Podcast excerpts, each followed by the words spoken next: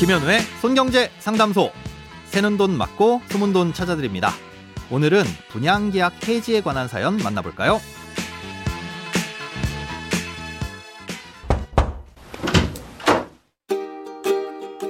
안녕하세요. 분양아파트 계약 해지 위약금 관련 문의를 드리려고 합니다.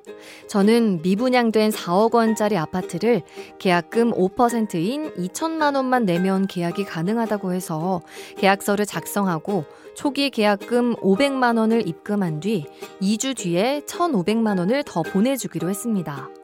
그런데 사정이 안 되어 계약을 해지하고 싶다고 분양업자에 문의하니 해지는 안 된다고 하더라고요. 그리고 만약 끝까지 입금이 안 되면 원 분양가 4억의 10%인 4천만 원을 위약금으로 부담할 수 있다는 얘기까지 들었습니다. 현재 계약금 5%도 아직 다 넣지 않은 상태인데도 정당한 계약 상태인가요? 이대로 잔금 1,500만 원을 입금을 안 하면 정말 4억의 10%인 4천만 원을 부담하게 되는 걸까요? 너무 답답해서 문의드립니다. 해결 방법 좀 알려주세요. 먼저 보내주신 사연 내용만으로는 정확히 파악이 어려운 부분이 있어서 원칙적인 부분만 말씀드릴 테니까 일단 참고로만 활용해 주시고요. 자세한 내용은 법률구조공단이나 변호사를 통해 상담을 받아보시기 바랍니다. 어떤 계약이든 계약서를 작성하고 계약금을 냈는데 그 계약이 중간에 파기될 수 있죠. 만약 계약금을 낸 쪽에서 파기한 경우 해당 계약금을 못 돌려받게 되고요. 계약금을 받은 쪽에서 파기한 경우 두 배로 돌려주는 게 일반적입니다. 계약서에 별도로 추가적인 손해배상에 대해서 정해놓지 않는 이상은 통상 이렇게 하도록 법에서 정해놓고 있는데요. 만약 이런 불이익이 없다면 계약에 대한 구속력을 갖기가 어려울 겁니다. 음, 계약을 파기하더라도 아무런 손해가 없으면 아무도 계약을 중요하게 생각하지 않을 테니까요. 사실상 계약을 지키기 위해서 계약금이란 걸 정해두는 거고, 음, 그래서 어느 쪽이든 계약을 위반했을 때 부담해야 할 손해는 계약금이 기준이 됩니다. 사연자님의 경우엔 계약금은 분양가의 5%인 2천만 원으로 정했지만 사정상 500만 원만 먼저 입금을 하셨는데요. 상대방인 분양업자 측의 잘못 없이 사연자님의 사정으로만 계약을 파기하신 거라면 500만 원만 못 돌려받는 데서 그치는 게 아니라 원래 주기로 했던 2천만 원을 모두 지급을 하시는 게 맞습니다. 약속을 지키지 못했을 때 각자 상호간 부담을 해야 될 기준으로 정한 게 계약금 2천만 원이니까요. 예, 억울하실 수도 있겠지만 반대의 경우를 생각해 보시면 조금은 이해가 되실 수도 있습니다.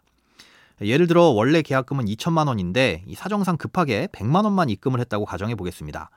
예, 그 집을 꼭 분양받아서 입주할 생각이었는데 만약 분양업자 측에서 일방적으로 계약을 파기하면서 100만 원을 냈으니 두 배인 200만 원만 주겠다고 하면 이거 역시 억울하잖아요. 또 이렇게 하는 것이 정당하다면 계약금을 정해놓는 의미가 없고 또 누구든 계약을 더 쉽게 파기할 수 있겠죠. 예, 그래서 이런 경우엔 200만 원이 아닌 원 계약금 2천만 원의 두 배인 4천만 원을 주는 것이 맞다는 판례도 있습니다.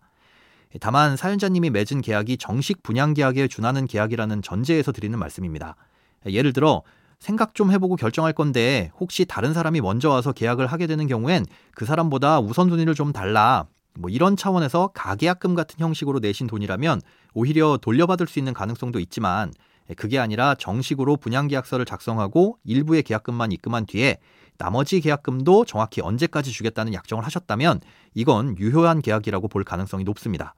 아, 이럴 경우 나머지 계약금인 1,500만 원을 주셔야 한다는 거죠. 아, 그런데 이걸 끝까지 주지 않으면 원래 분양가의 10%인 4천만 원을 줘야 한다는 주장에 대해서는 따로 확인이 필요합니다. 작성하신 계약서 상에 계약 해지 시 계약금 외에 위약금으로 계약금을 포함해 원 분양가의 10%를 줘야 한다는 내용이 있다면 그쪽의 주장이 일리 있을 수도 있지만 그런 내용이 전혀 없다면 4천만 원을 요구하는 건 부당하겠죠.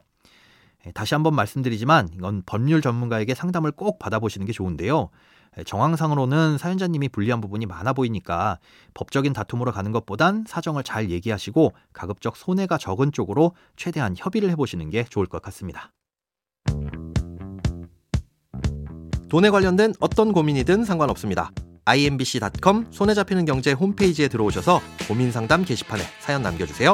새는 돈 맞고 소문 돈 찾는 손경제 상담소. 내일 다시 만나요.